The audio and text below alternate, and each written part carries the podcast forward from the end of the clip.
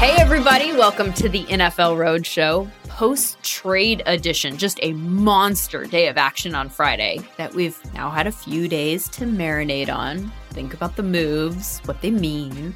And I'll have a couple of people close to two of the teams on to tell us what they've come up with. Uh, Safid Deen, who covers the Dolphins for the Sun Sentinel, and Cam Inman, who covers the Niners for the Bay Area News Group. Quick recap of the moves. It'll only take a second if you're like, duh, yeah, I know. Uh, we've now got the Niners picking third in the draft, moved up from 12, gave up a ton, right? A first rounder next year and a first rounder in 2023, also a third rounder this year. All of that headed to Miami, which then turned around and sent one of their now two first rounders for next year to Philadelphia to move back up from 12 to 6. So we've got San Francisco at three, without a first round pick next year or the year after that. They're all in. We've got the Dolphins at six with an extra first rounder in 2023 and an extra third rounder this year. And we've got the Eagles now at 12 with an extra first rounder next year and also an earlier pick this year. They also moved up a few spots from the fifth to the fourth round in that deal with the Dolphins. But the big story there is the extra first, which sets them up really nicely to go get a quarterback next year if Jalen Hurts doesn't work out this year and they're still positioned nicely to put pieces around him this year in the hopes that it will work out with four picks in the top 84. So I love the moves for Miami. Slow clap for Chris Grier or fast clap with all sorts of excitement, all of the things. Didn't make any sense at all to sit at three, right? Unless they wanted a quarterback. And that didn't make any sense either since they used a top pick on a quarterback last year. So to use the quarterback neediness of other teams to their advantage and still end up in a spot where they could end up getting the exact guy that they would have taken at three while also netting an extra one and a three. That is a massive win. And even if the board doesn't go the way that I think it will, quarterback, quarterback, quarterback, quarterback, offensive lineman to Cincy, even if Atlanta grabs a playmaker at four or Cincinnati does, which would be a very big mistake in my estimation because Joe Burrow, God, please protect that man up front. But anyway, even if those things happen, Miami would still get a legit playmaker at six. And that's pretty much all they need to happen. San Francisco, though, I don't know. I don't know what to make of the move for them. I love that they did it as an unbiased observer who loves the drama that it kicks up, the breadcrumbs that it lays down for people like me to follow for the next month. Will it be a good move for them, though? I don't know. It's a lot to give up for a quarterback that we can't even agree on right now as being the best option for them. I mean, it would be one thing if we were all like, oh my gosh, Trey Lance, perfect fit, or Mac Jones, right? Tons of people are saying that he's a great fit, but they're also saying he's not worth a third overall pick or three ones for that matter. Because that is ultimately what San Francisco is going to spend on the quarterback that they draft at three. Three first round picks. It's bonkers. So that's where Cam Inman comes in. He's covered this team for two decades now. I think this is his 21st season covering the team, and he's here to help me figure it all out. So let's break the huddle.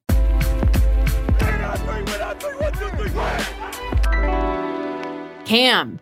So, very interesting press conference Monday in Santa Clara. Kyle Shanahan and John Lynch confirming that it will be a quarterback at number three for those of us that hadn't um, figured that out on our own. It's always nice to have that kind of confirmation, right?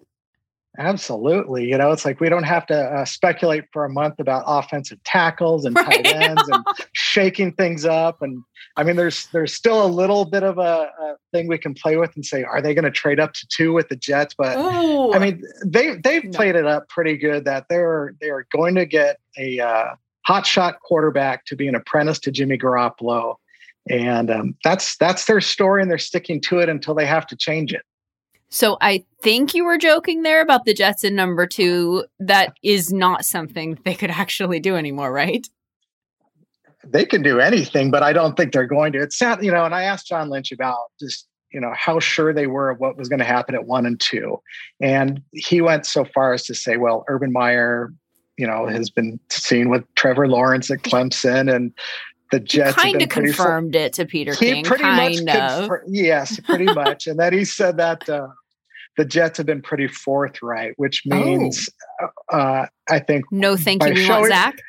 by showing up in BYU yeah. uh, with their coach and GM when the 49ers only sent John Lynch and left Kyle Shanahan at home.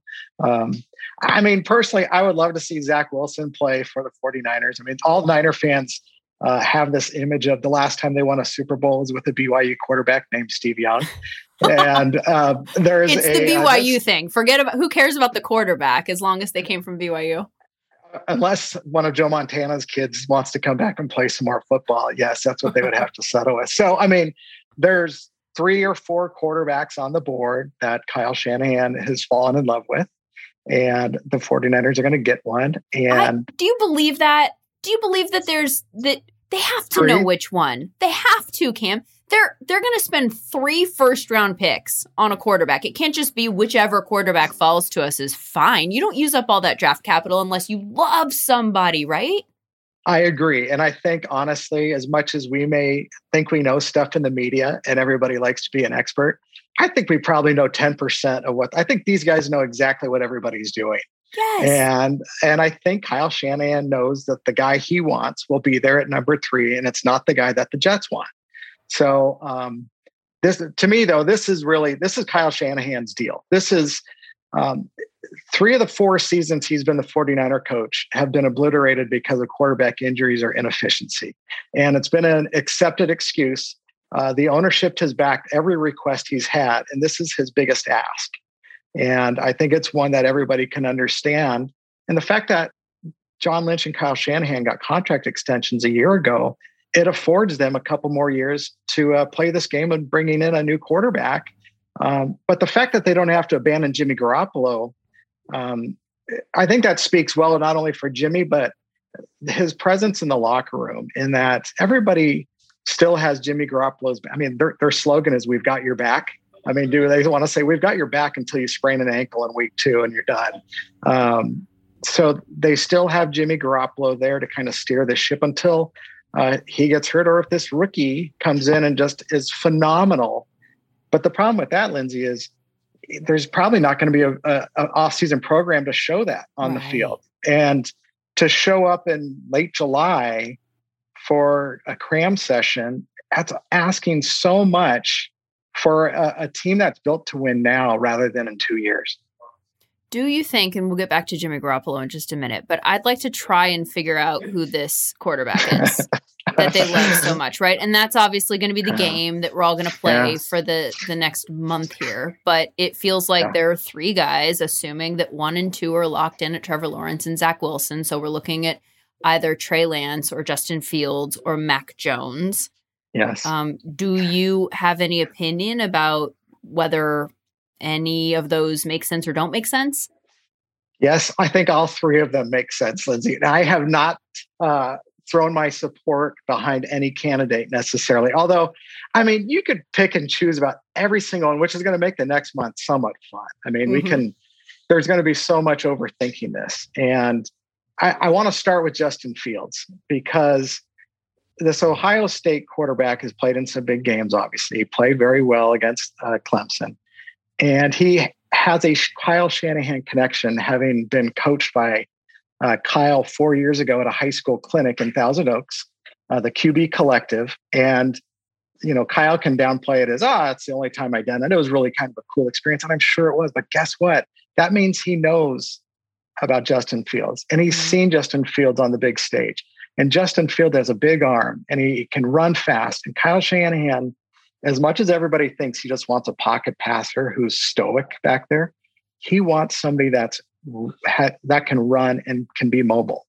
Um, which brings us to Trey. Is Lance. that a new thing?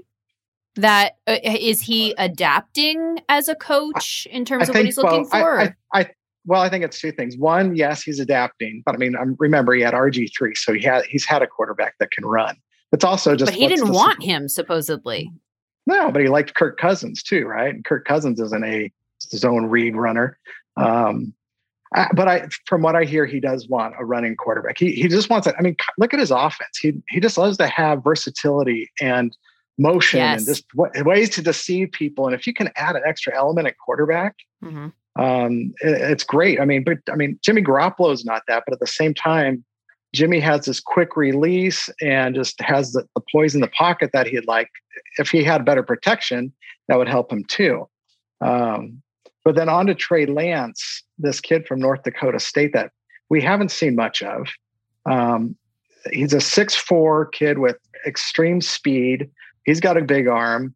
Uh, my next door neighbor Dave went to North Dakota State and says he'd be great, so he has that going for him. I love the, the level of scouting I mean, you're doing here. I mean, yeah, let's leave the uh, the X's and O's to Daniel Jeremiah and everybody, but me, I just look for. But hey, you see this guy all the time as a as an alum. Do you vouch for him? Absolutely.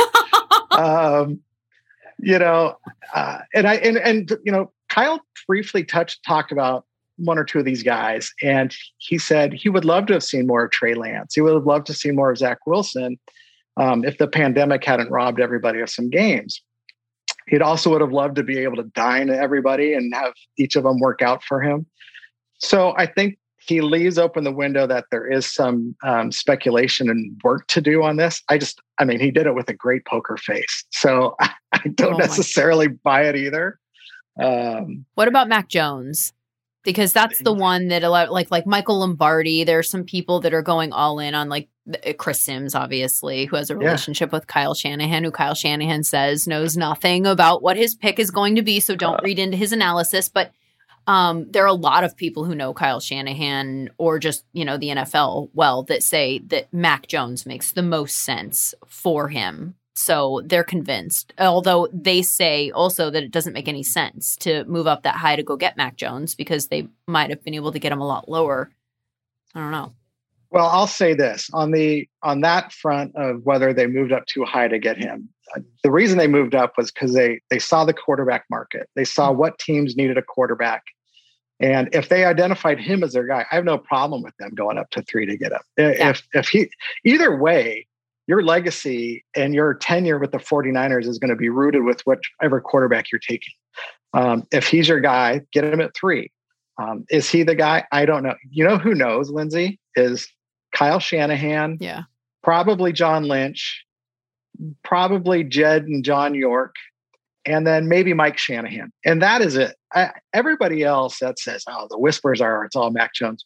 That's great. Everybody right. in the NFL talks. But yeah not everybody knows um, what they're going to do. And eh, there's too much of a competition to try to say, ah, oh, I know what's going to happen. Right. I mean, guess what? In 2018, I was like one of the few people that said Mike, Mc, Mike McGlinchey is going to be the 49ers first round pick. What did that do for me? It doesn't mean anything. Yeah. Right. Um, nobody had them necessarily getting Brandon Aiyuk uh, as their wide receiver in the first round last year when mm. they could have had CeeDee Lamb, right? They could have had Jerry Jeudy. Um, those guys were on the board. We all said they're going to get him. No, they're going to get DeForest Buckner's replaced. So th- that's part of the beauty of the draft is we all can pretend we're experts, and when we're not, or even if we are, people forget about it because you moved on to hey, what's next? So um, if Mac Jones is the pick and he becomes exactly what Kyle Shanahan wants because he's kind of similar to Jimmy Garoppolo. I I don't know enough about Mac Jones to say that um, he's good or bad. I, I, think a lot of people can say that and they have their own judgments about him. I've seen him play. He's on a winning team. He had a tremendous supporting cast. Well, guess what? When he goes to the pros and if he comes to the 49ers, he's going to have a tremendous supporting cast. And a coach and, that will put him in great uh, situations, all of the above. You're totally right. So that right. knock against him of we don't really know how good he is because he was on a good team. Well, I mean, he's going to Kyle Shanahan if this is the scenario as it plays out. I think yeah, and okay. you know, so here's my question to you is do we overvalue kyle shanahan? I, have covered the 49ers for 20 years or 21 years and i just i'm i'm fully confident in him as a head coach. I think he's a great head coach. I think how he relates to the players um, how he controls games how he can scheme up plays obviously is that's his bread and butter. Um, is he snake bit in super bowls? That's something that people may have to come to terms with mm. if it gets sketchy again um, but well, that's a problem uh, 49ers fans would love to figure out. Like, yes. let's get to a Super Bowl and then we'll figure yeah. out if he has issues in the biggest game. Yes. But you know what he has going for him best is he has the ownership support. Um, and the York family ownership, since they took control about 20 years ago, um, there were there was questions whether they would, you know, whether they were all in this in terms like do they have too much of a quick trigger? They went through a lot of different coaches there, from Harbaugh to Tomsula to Chip Kelly uh, to now to Shanahan. But in all these four years, they've really created a harmonious work environment that I haven't seen on the 49ers. And that is why these guys have great job security and why they can make a big move like this. And mm-hmm. Kyle has gotten every now from what we've seen, Kyle's gotten everything he's wanted from it's whether it's the six year contract that he came with, whether it's handpicking John Lynch, whether it's every year they have awarded a record setting deal to somebody, whether it's a fullback, whether it was Garoppolo in 2018. Um, 2019, you saw George Kittle get his deal. You saw Trent Williams get paid this year. So they have like this six Lombardi trophy on layover that they keep paying towards, and they finally want to get it. And maybe this first round draft pick is what's finally going to put him over the top in the next year or two. I mean, but to go back to your question about whether we overvalue him, this last season, this last season's a tough one, right? Like we're, yeah. I think most of us are willing to give them a pass on this last season because of the sheer number of injuries that they were hit with in a pandemic season. I mean, right. it was a total right. anomaly, and there nobody nobody gets through that.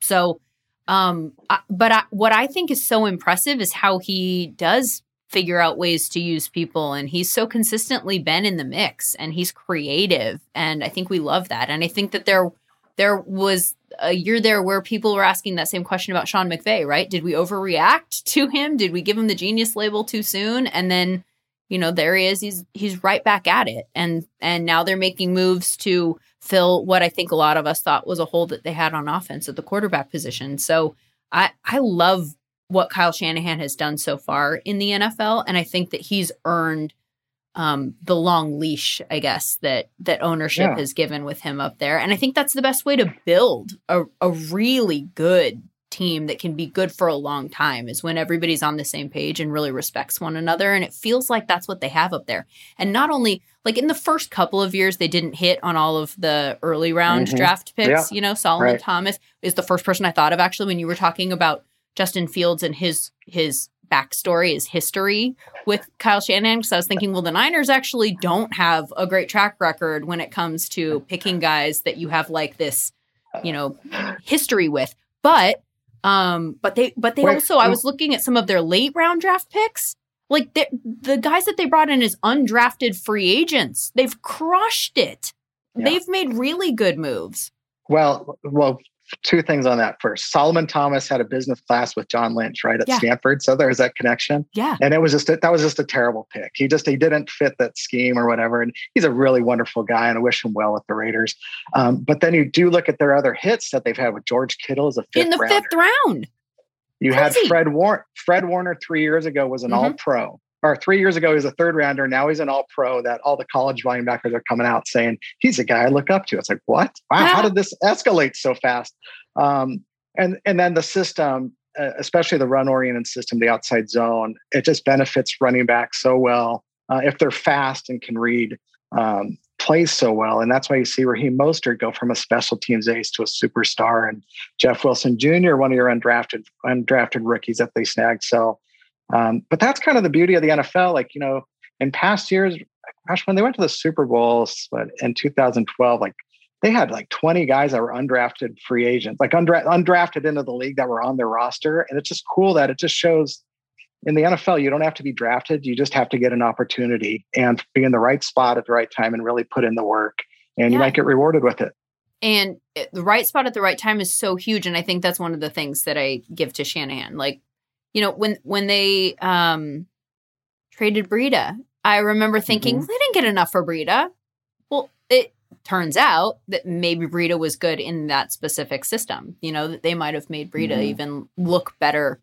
Well, certainly than he did elsewhere, right? Like yeah. Um, so I want to go back to one of the things that he said, again, back to the tea leaf reading.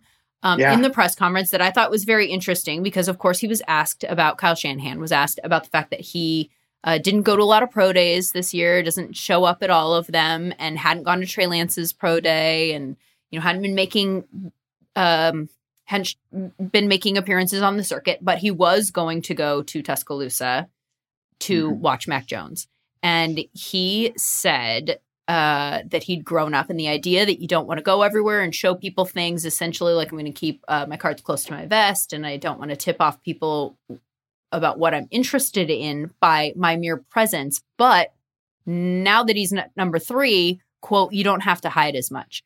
So I thought that was a very interesting comment. You could read that into like now we're free to look at quarterbacks, but yeah. I think it's more specific than that. Tell me if you disagree, because we see people go to all of the quarterback pro days all the time. Like, why would he not be allowed to be seen at Trey Lance's pro day? Everybody knows that they're at least open to the idea of a quarterback this offseason. You could go look at Trey Lance and not have anybody know that that means that you might be willing to move up to number three to go get him or anything. I don't, I don't understand that. So I do think that there is something to be said for the fact that he's going to go to this pro day in Tuscaloosa to watch Mac Jones. Tell me why I'm wrong.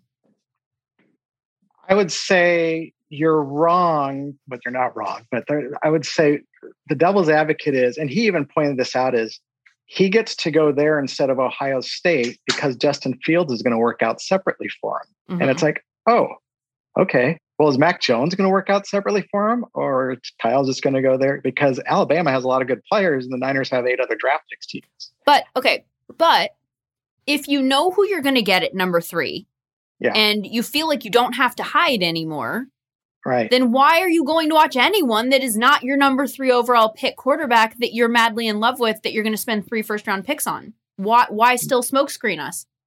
Maybe because he wants to get out of the house because we've all been trapped in a pandemic for a year. I feel that, Cam. I feel that right? so deeply. He, you know what though? Kyle is a guy, and he, this is how he said it over the years. He studies so much film. He's the eye in the sky doesn't lie guy, right? Mm-hmm. He loves to like turn on his um, Lil Wayne music and sit and watch game film. Is that what he listens to guys. when he's yeah okay yeah he he named his son Carter.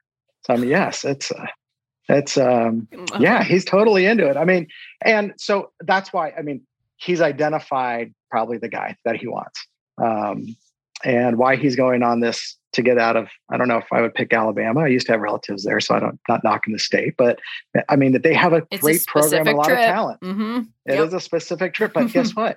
Maybe they're going to see mac jones maybe they're going to see trey lance the next day. I mean that's you, you're going east right? Maybe that's kind of a oh we can hit him first and then we go up to see trey lance. Maybe we go see justin fields. Maybe if they're doing a little circuit maybe we should find out um, the John York, Jed York uh, charter flight under whatever how we track airplanes and see where they go next. Maybe he's going to meet with Bill Belichick.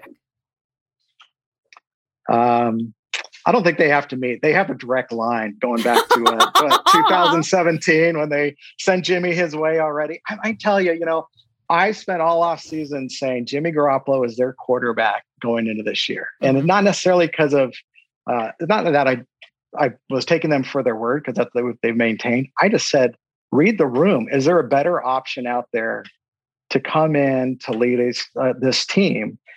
Um, if the Green Bay Packers wanted to part with Aaron Rodgers to bring him home to Northern California to yes. rectify the 2005 mistake, sure. Yes. Matthew Stafford, I wasn't totally sold on, um, but you know that, that was a possibility. But and then Deshaun Watson was in the running for a little while before everything went haywire in his world.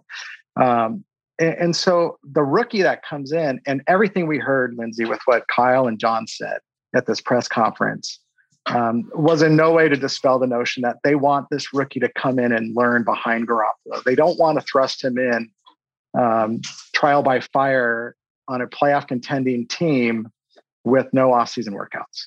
And I mean, that obviously makes a ton of sense under the circumstances there is the possibility that people will raise that that is also a smokescreen to get whatever price up for Jimmy Garoppolo. You don't believe that to be the case, though. Then, then who is the backup quarterback that you're going to entrust yeah. that roster to? Because with a good no, with a good roster, because that's another point that he kept making is that they were roster. able to yes. keep a lot of their free agents home in a yes. way that he didn't necessarily anticipate. So he thinks that they have a team where they can go win it. I don't disagree. I so why would you roll out a very inexperienced quarterback and like throw that all the, into your your options to back up this rookie is is right now it's Josh Johnson and Josh Rosen. and neither No. one have taken us. Neither one has taken a snap in your offense. Mm-mm. So you can't trust that. I mean, they brought in Joe Flacco last week for Elixir, and then Joe went to Philly, and Flacco had some experience in the system back in Denver, but it was never something serious. So that's I think this is boom. This this is what they're going to do. They're going to go one two here. I mean, if they went with a rookie and maybe Flacco because of his experience, maybe, but not now. No. Okay, that that makes sense. Is and then it let playing that out if if Garoppolo got them to a Super Bowl, if they won the Super Bowl with him, then then what? Do they then trade Yeah. Garoppolo at the height of his trade powers? How does how does that go? That's fascinating because the way they painted it today was a one year deal. Like Jimmy, like they pretty much outright said he's a lame duck quarterback this year. Yeah. And my my follow up question was, well, what kind of pushback does Jimmy have on this? Because Jimmy's been absolutely silent all offseason. His agents have been silent. Okay.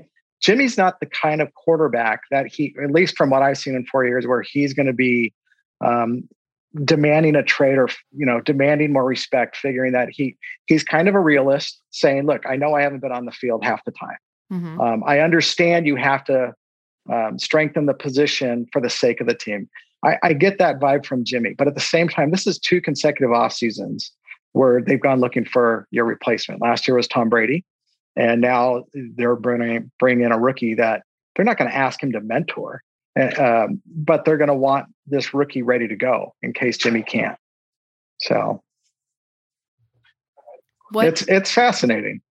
do you, could, I, you, I just could you see I- I- Jimmy having success this season? oh absolutely. And then so you get back to your point of if he wins a Super Bowl, then what?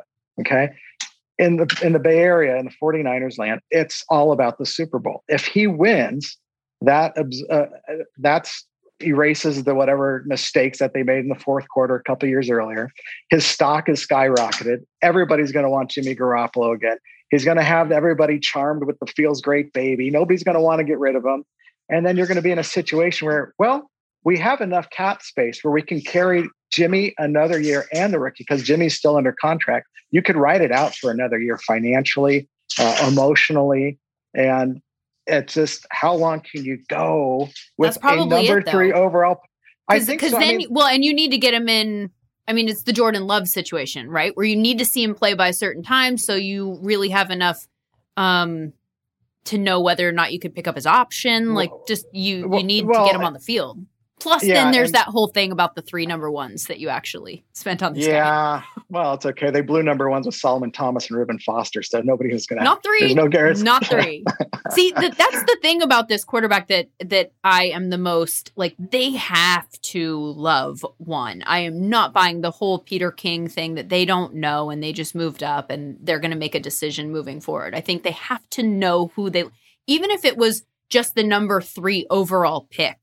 In order to pull the trigger for a quarterback there, you have to love them. You don't just take one because that's who came to you. But if you're going to use three first round picks for a quarterback, th- they have to think this is the guy that they can build a franchise around, not just like, oh, well, I hope. Yeah, I, the other thing just to keep in mind is the the whole spectrum of a quarterback change or an imminent one. That's going to be a distraction no matter what. Um, by saying whoever you're getting, whoever that one is, Lindsay, and I I totally agree with you. Whoever that one is, they are trying to you know stop any controversy now. Say no, he's not. He's not. We're not putting him in right away. Hmm. Um, I mean, look, the smart 49ers are the one. Yeah, the 40 take it off they the set table. they set the bar for quarterback controversies by bringing Steve Young in an 87 to, to back up Joe Montana, right? Uh, the Jeff or the uh, the Colin Kaepernick Alex Smith transition in 2012 wasn't nearly as heated, but around the Bay Area it certainly was because Alex had battled through so many low times. Um, and then just when they were getting good and he was playing at his peak, he gets concussed and Kaepernick replaces him. And then Alex goes to KC, which is where the model is basically that the 49ers are trying to follow.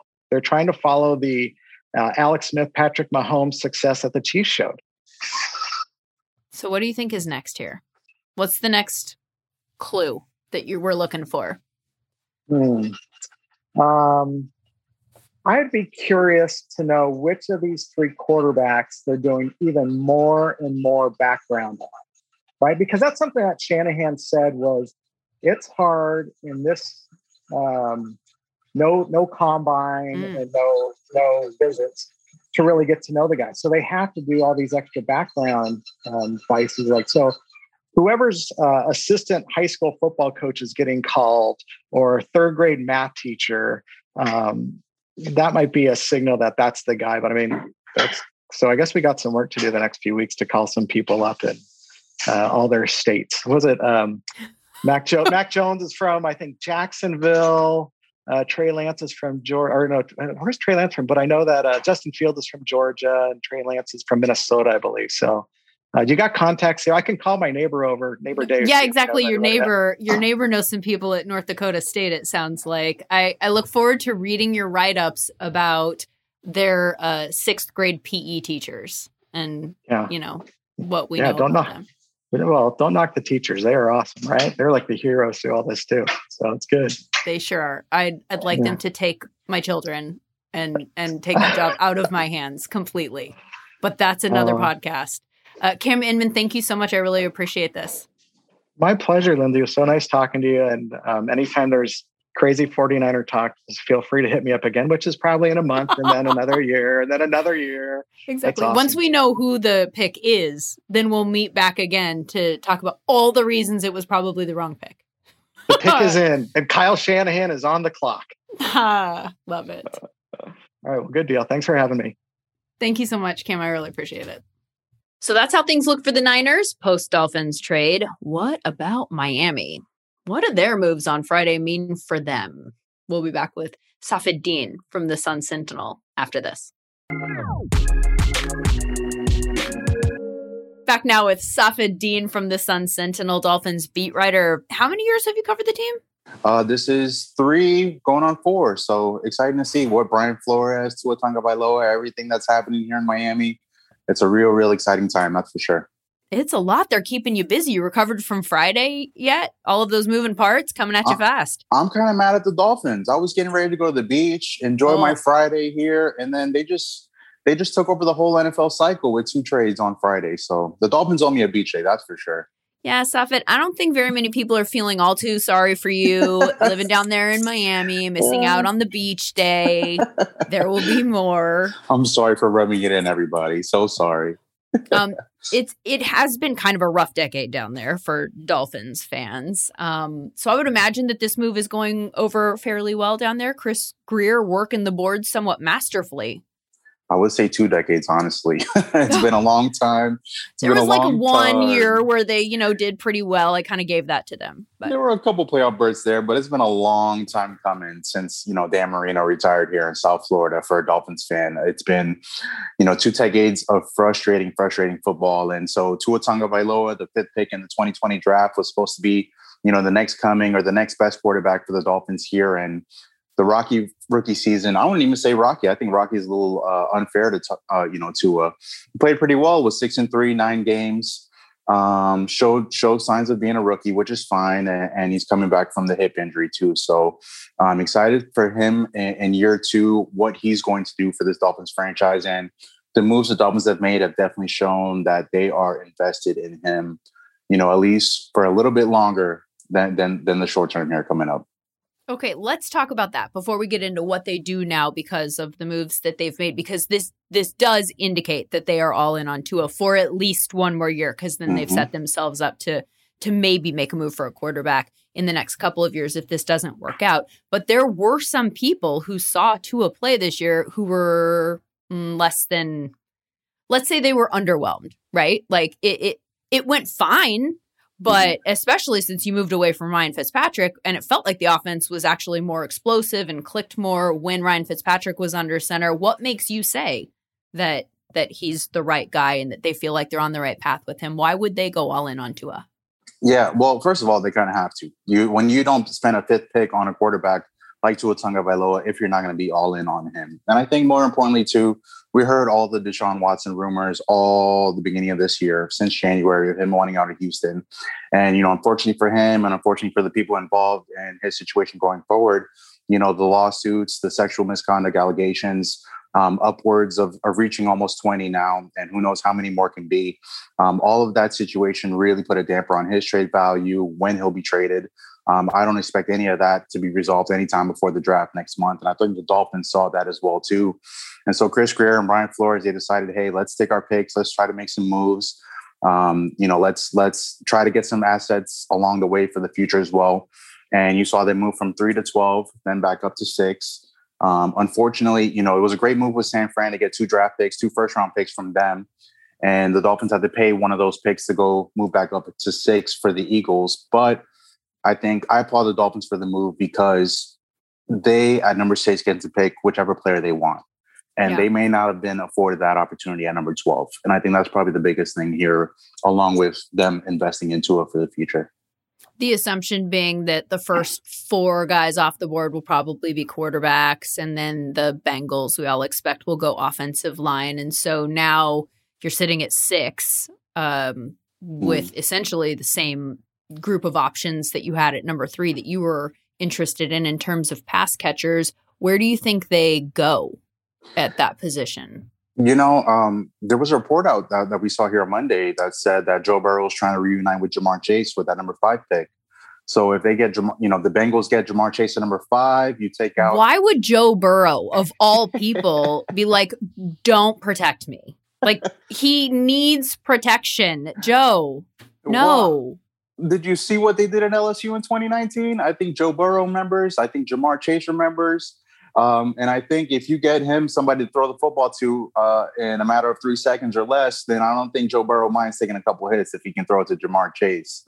I kind of like that move for them, honestly. I mean, Penei Sewell is obviously, you know, arguably the best left tackle in the draft. It would make plenty of sense for Cincinnati to go get them. But if you get a run of the mill offensive lineman and you have a, a star wide receiver for Joe Burrow to throw to. I think Joe Burrow would kind of prefer that a little bit more uh, than some protection that he could probably get from somebody else. That's too valuable of a pick.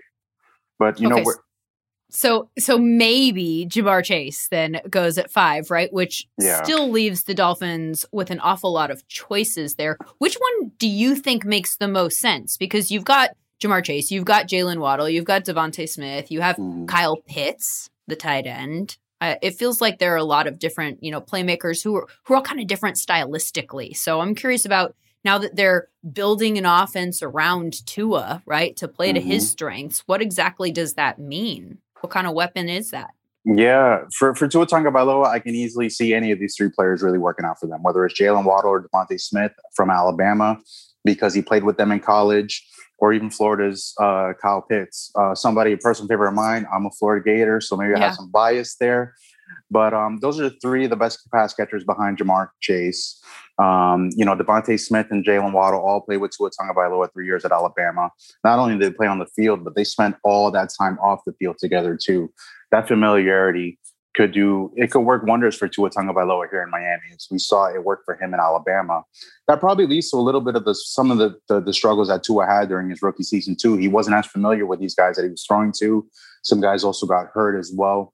Um, so I could definitely see the Dolphins getting a player that Tua has already played with, like DeVonta Smith or Jaylen Waddle. But Kyle Pitts is just a whole other animal in its own.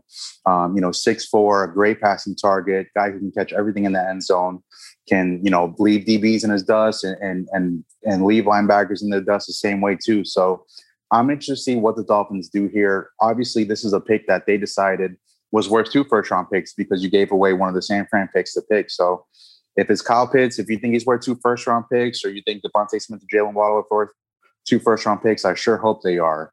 Um, because it's it's a big pick for the Dolphins here. They have to build around Tua Tagovailoa and give him a passing target. And I think one of those three guys will do a great job doing so.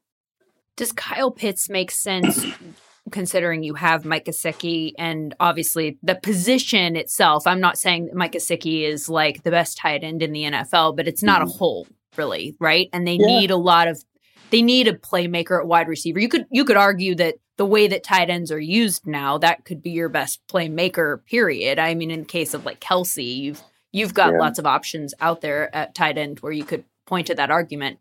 Um, maybe a two tight also package would would be nice as well. But what what do what do you think makes the most sense if you had to just call it and say? Because my guess is if they move back up from twelve to six, My thought is that there was one specific one that they think, not that you necessarily know who that is, but that they think is the best option for them. Or else if they stay at 12, one of those might fall to them, right? Probably would. Yeah, I think if they stayed at 12, well, first of all, we would all be wondering why they slipped all the way from three to 12. Um, you know, why didn't they go and try to just take the player that they wanted? And who knows who's left over at that point? The Giants at 11 seem to like they'll take a running, uh, excuse me, take a wide receiver. Um, some other teams in that mix too, maybe if they don't go defender, take a receiver too. So the Dolphins are kind of left not getting the choice of who they really wanted. And I think if you're going to pay two first round picks, um, for me, I think it's Kyle Pitts. Honestly, I think a lot of people have rated him as a future Hall of Famer um, you know, in this draft class, which is is too much of an expectation for a rookie, a guy who's never played an NFL snap yet. But if you're confident in his talent and you feel like that's worth paying for with the two first round picks, you take him at six. Um, the familiarity familiarity helps Tua Tagovailoa with with Ja'Marr Chase, well, excuse me, with Jaylen Waddle and DeVonta Smith. But Kyle Pitts, who cares if you have Mike Gesicki? Who cares if you have two tight ends? You're not getting Kyle Pitts to come and block for your running game, even though Brian Flores wants to run the ball and pound the football. You're getting a player for Tua Tagovailoa to throw the football to. And if Kyle Pitts is lining up at tight end, wide receiver in the slot, doesn't matter where you put him on the field, he's going to catch any pass that you throw his way. Um, and that's why I would pick Kyle Pitts if I were the Dolphins at number six. If you get Kyle Pitts, do you keep Gesicki and build around both of them, or do you mm-hmm. potentially package him and get some value back? There are a lot of teams that could use a tight end like him. Yeah, Gesicki is an interesting, you know, case study for the Dolphins too, because I think he has a year left on his rookie deal, if not two. Um, the Dolphins aren't really too prone to re-signing guys off after their rookie deals, although Gesicki would be a nice pick if they take a receiver. But if you get Kyle Pitts and you get Gesicki, you could either let Gesicki walk or resign him and keep him. I mean, the Dolphins in 2019 under Brian Flores, the first year, they kind of moved Gesicki off the tight end and into a slot position to be a little bit more of a glorified receiver. If you want him to stick to that same role on offense, it's worth keeping him. But I think the players on the Dolphins roster right now, they have probably a one to two year shelf life here. The Dolphins are making moves for the future not so much really for the present. Um, so I see guys like DeVante Parker, even Preston Williams, Jakeem Grant, um, guys are on the team right now or, or on the team last season. I definitely see some of those players not really lasting here more than a year or two after this. So the players that you get in the draft right now are going to be the ones that you build the future on. There are some people that think that they should have stayed at 12, that they shouldn't have actually given up that extra first round pick that they had in 2020 two um, to go back up to six. What's your take on that? Um, you didn't want to miss out on one of the top four guys, whether it's Chase, Smith, Waddle, or Pitts. Um, and I think one of those guys probably would have been there at 12 only because you have guys like Micah Parsons out of Penn State, uh, Caleb Farley, the cornerback from Tech, I believe. Um, Patrick Surtain is in the mix there to be a top 10 pick as well. Penei Sewell, somebody's going to get him, or somebody's going to take the left tackle from Northwestern. There's a bunch of guys in that mix that probably would have filled out the top 10 that one of the receivers would have lasted that 12 to you um, if you're Miami. But, you know, I applaud the move. I think if the Dolphins really want to go get somebody, they should go get them. Um, and that's been probably one thing that hasn't happened down here um, with the Dolphins, you know, filling up the roster, paying premium prices for a premium player. The Dolphins need a premium receiving target, and, and that's what they can get with this number six pick. Did they leave themselves enough ammunition to possibly move up next year to get a quarterback if Tua doesn't pan out the way that they're hoping that he will this year? Um, I don't know if they have enough. I think the when you when you first think of them trading with San Francisco and getting two future first round picks, to me, the first thing that signaled was is if Deshaun Watson's legal situations become resolved in the next year, you have two first round picks to trade towards Houston. Um, but giving up one of those picks, you know, it definitely leaves a little bit less in the tank. Maybe somebody's interested in that 23, 23 pick, um, but that's two drafts from now after the 21 draft that we're going to have next month. Um, so we'll see. They're going to be either all in on Tua or the first round pick that they have next year is going to be the pick that they have to make. Um, or maybe they give Tua two more years. We'll see. But um, look, Tua Tagovailoa is a young quarterback. Last year was, you know, a year removed from him having a gruesome, gruesome hip injury. We saw him, you know, bloodied, you know, broke his nose, needed help off the field, was in an incredible amount of pain. And for him to come back to 100%, to play nine games last season, to get his feet wet in the NFL, set the foundation for an offseason he's going through now where he's working out four or five times a week, you know, whether it's strength training, football training. Um, he's really going hard this offseason with hopes to make a bigger jump in his second year. And if he does that, the Dolphins seem to be in pretty good shape with him after drafting him. What is the expectation there with regard to what that jump will look like? In what way will Tua be a different quarterback in year two than he was in year one? Yeah, you're hoping obviously for him to to feel a little bit um, more secure in the hip. Um, not to say that he didn't feel like that um, at times during his rookie season, but I'm sure it was lingering.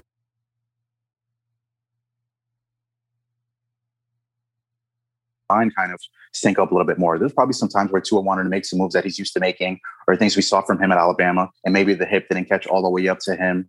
Um, but also, what you're hoping two years after this is for him to be a little bit more comfortable with the receiving targets he has with him to be a little bit more comfortable playing in the NFL and reading defenses and not being scared to throw the football downfield. And then you're hoping with the Dolphins, they have two, you know, a co-offensive coordinator uh, situation going on here. You're hoping this new offense kind of leads to it into doing the things that are best for him, whether it's you know finding guys downfield or, or for him to throw graceful passes that he did at Alabama that went for big scores. Um, you're looking for Tua to have some more chemistry here on offense, and the Dolphins to be a little bit more explosive on offense moving forward. You've mentioned Watson a couple of times and that not being an option for Miami under the circumstances. What was your understanding about their interest Look, in Watson prior to really all of these allegations becoming because public? they had Tua Tagovailoa. You know, imagine the Dolphins, Brian Flores, Chris Grier. You're you're you're trying to build a program here. You're trying to start from scratch. You're trying to get everybody to buy into your program here. Uh, Brian Flores seemed to make that happen after his first season. They went five and eleven, but it seemed like the t- the tide turned really dramatically for them last season. And we saw them come out with 10 wins. They were one game short of the playoff. But everything that you're trying to build, a family and a culture, all those things kind of go out the window if you're willing to part ways with Tua Tagovailoa after one season. That's not to discredit him as a player, although some people may have seen his play and felt underwhelmed, like you mentioned earlier. But Deshaun Watson was a proven top five quarterback, maybe even top two behind Patrick Mahomes. Um, led his team to an AFC title game, I believe, or really deep in the playoffs in 2019. Um, it's okay to want Deshaun Watson as a player if you had to with Tua Tagovailoa. I felt the Dolphins felt like that. I felt Dolphin fans, some of them felt like that as well too. But it doesn't really do the Dolphins any good if they express their uh, interest in Watson outwardly when you have Tua Tagovailoa after one season and, and the rocky year that you may have thought he had. So um, there, there was was there was some interest there, and with their draft capital and the and the picks that they had, the number three pick, and you know some other uh, ammunition that they had there, they did have one of the best trade packages they could have offered Houston, but. His allegations definitely put a damper on all of those those situations for the Dolphins and, and for him himself.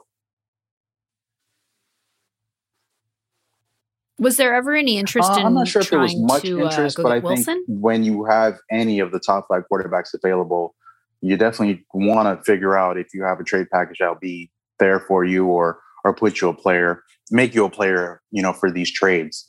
Um, Russell Wilson, I believe he's what seven, eight years in the league now.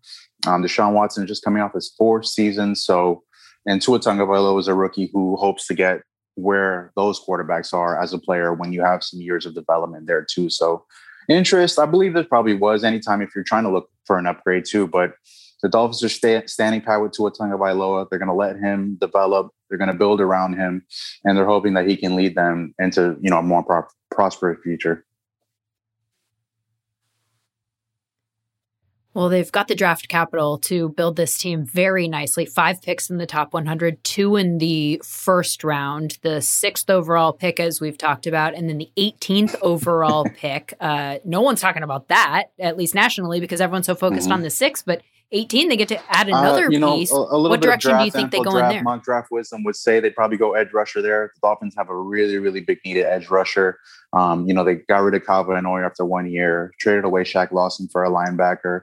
Um, you know, they have needed a yeah. defensive end really badly, especially after Cameron, Cameron Wake um, went to Tennessee a couple seasons ago. But I don't know. For me, if if I'm the Dolphins, I'm I'm looking at Najee Harris uh, at number 18. I'm hoping the Cardinals at 16 don't take him. I think if the Cardinals take him as uh, take Najee Harris at 16, it completes their offense with the pieces that they added and with Kyler Murray. Um, if he's there at 18, um, the Dolphins, I try to take him. I think one of these edge rushers in that group of teens, whether it's a Georgia kid, Notre Dame kid, Michigan kid, uh, Paye, some Miami kids. Um, you know, there's a bunch of edge rushers, front seven guys in the teen range that are going to go. Um, but those are going to not be day one impact guys. You know, those are going to be guys that you need to develop. And I think Najee Harris is a home run hitter as soon as he steps on a field. So Dolphins should take him at 18. That's my opinion. I think Buffalo or Pittsburgh might be interested. If you don't take him at 18, I don't think he lasts in the second round. And if I'm the Dolphins, I try to set my offense up for the next couple years um, with one of those receivers, whether it's Kyle Pitts, Jaylen Waddle, DeVonta Smith, and I take Najee Harris as well. You mentioned Kyle Van Noy um, who they cut for mm-hmm. financial reasons, uh, was not happy about that move. Seemingly, what was up with that no comment comment when he was asked about the difference between Flores as a head coach and Flores as a linebacker coach, which of course, yeah, it doesn't help Kyle Van Noy out either way. I before. mean, comments or doesn't comment, and even we saw no comment is is saying a lot without saying much at all. Um, no comment yeah. usually means I don't have anything nice to say. Like, so the, the, the, because I saw that he mm-hmm. went on Pat McAfee and was like, oh, I couldn't win, you know? So I just said no comment. Well, saying no comment, like, it means I have nothing nice to say, oh, yeah. so I'm not going to say anything at all. That's how all of us read it. So I don't know. I didn't totally understand the like, I couldn't win. Uh, what well, I read that as is that he's upset with Brian Flores for cutting him and thinking that he was an expendable piece and not like the guy that he wanted to build around defensively. I can and definitely so see that. You know, Kyle Van Noy doesn't hide his emotions. He wears them on his sleeve for sure. Um, he's not afraid to express himself unless it's a no comment, I guess. But look, Brian Flores was his defensive coach in New England. They won games together. They won Super Bowls together. Kyle Van Noy signed a four-year deal worth $51 million last offseason. Um, 15 million he got last season. Uh, and after paying $15 million, Brian Flores and Chris Grier decided to part ways with Kyle Van Noy. Um, they say, no. There wasn't a bad relationship there, right? Between he no, and Brian Flores. So. And they did not see um, eye to eye, did Kyle they? Van Noy probably wasn't the most, you know, beloved teammate. I think maybe some of the leadership qualities and, and winning experience, maybe that'd be a little bit overblown um, for some of the Dolphins players on the team. Um, I think you know when you hear of a player Calvin, or you, you, think mean? of you know two-time Super Bowl champion, experience, uh, leader in the locker room, things like that nature. And sometimes those things can be overblown. Um, sometimes uh, it's what we know or what we say about a player because that's what we know, but we don't know what's going on behind the scenes in the locker room if he's really beloved by his teammates or things like that. But also, if you think about it just from the Dolphins' money perspective, they saved about $10 million, nine nine to $10 million just by cutting him. Um, you don't have to pay him the rest of the contract after paying 15 mil the first season. And more importantly, they took that $10 million and signed Will Fuller, a receiver that they needed. So, you know, purely, you know, business move here by the Dolphins. And I thought, you know, if Kyle Van Noy wasn't a player or a star player, um, there was no need for the Dolphins to kind of wait out that whole contract. They parted ways with him, cut ties with him. It's a business. It's a ruthless business at times. Kyle Van Noy got his feelings hurt, um, but you know it's it's unfortunate, but it is what it is. I do like the Will Fuller move.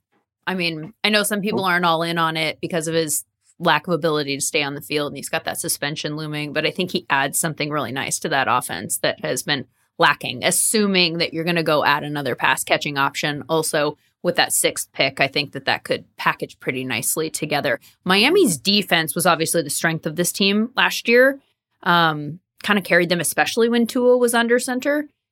What are our expectations with regard to what they'll look like this year? I think Does that carry over? Or the pieces the back? Defense. Um, you know, at one point last year, they were number one defense in the league. They finished sixth um, in that category. Um, Xavier Howard led the league with 10 interceptions. And the Dolphins, I believe, led the NFL with interceptions or, or at least turnovers in that matter. But um, you know, the game of football, turnovers are a real lucky thing. You have to be right there, right place, right time, especially with fumbles, turnovers, yeah. you know, you name it those things are, are just a draw of the luck. And sometimes teams either get that luck to be renewed or they're not as lucky the next time around. Um, so with the Dolphins defense, I think I expect a little bit of a step back just because they need to fill an edge rusher role. You're missing Calvin or you're missing Shaq Lawson, although you still have Emmanuel Ogbah, who led them in sacks last year. Uh, Jerome Baker's a really, really exciting linebacker in the NFL, a guy the Dolphins definitely should extend or re-sign when his contract is up. And then you have Xavier Howard and Byron Jones out manning the outside there.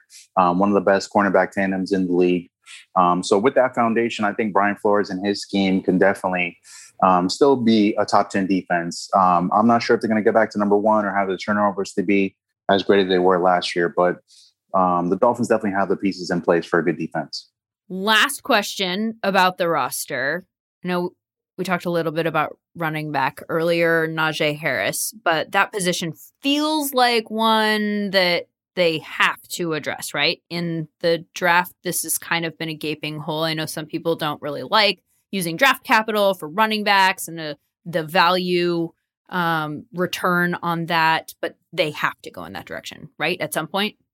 Well, the Dolphins running back hole is it, this has been a two year hole they've tried to fill. Everybody knew they needed running back in the 2020 draft. And unfortunately for them in the second round, a string of guys went off the board and they weren't able to get one. Uh, right before they picked up a defensive tackle, Raekwon Davis, J.K. Dobbins was a pick um, by the Ravens at 35. That seemed like a shoe and fit right there. Um, and a couple other guys, it was a string of guys. I think five of them went in the second round last year. The Dolphins didn't get one.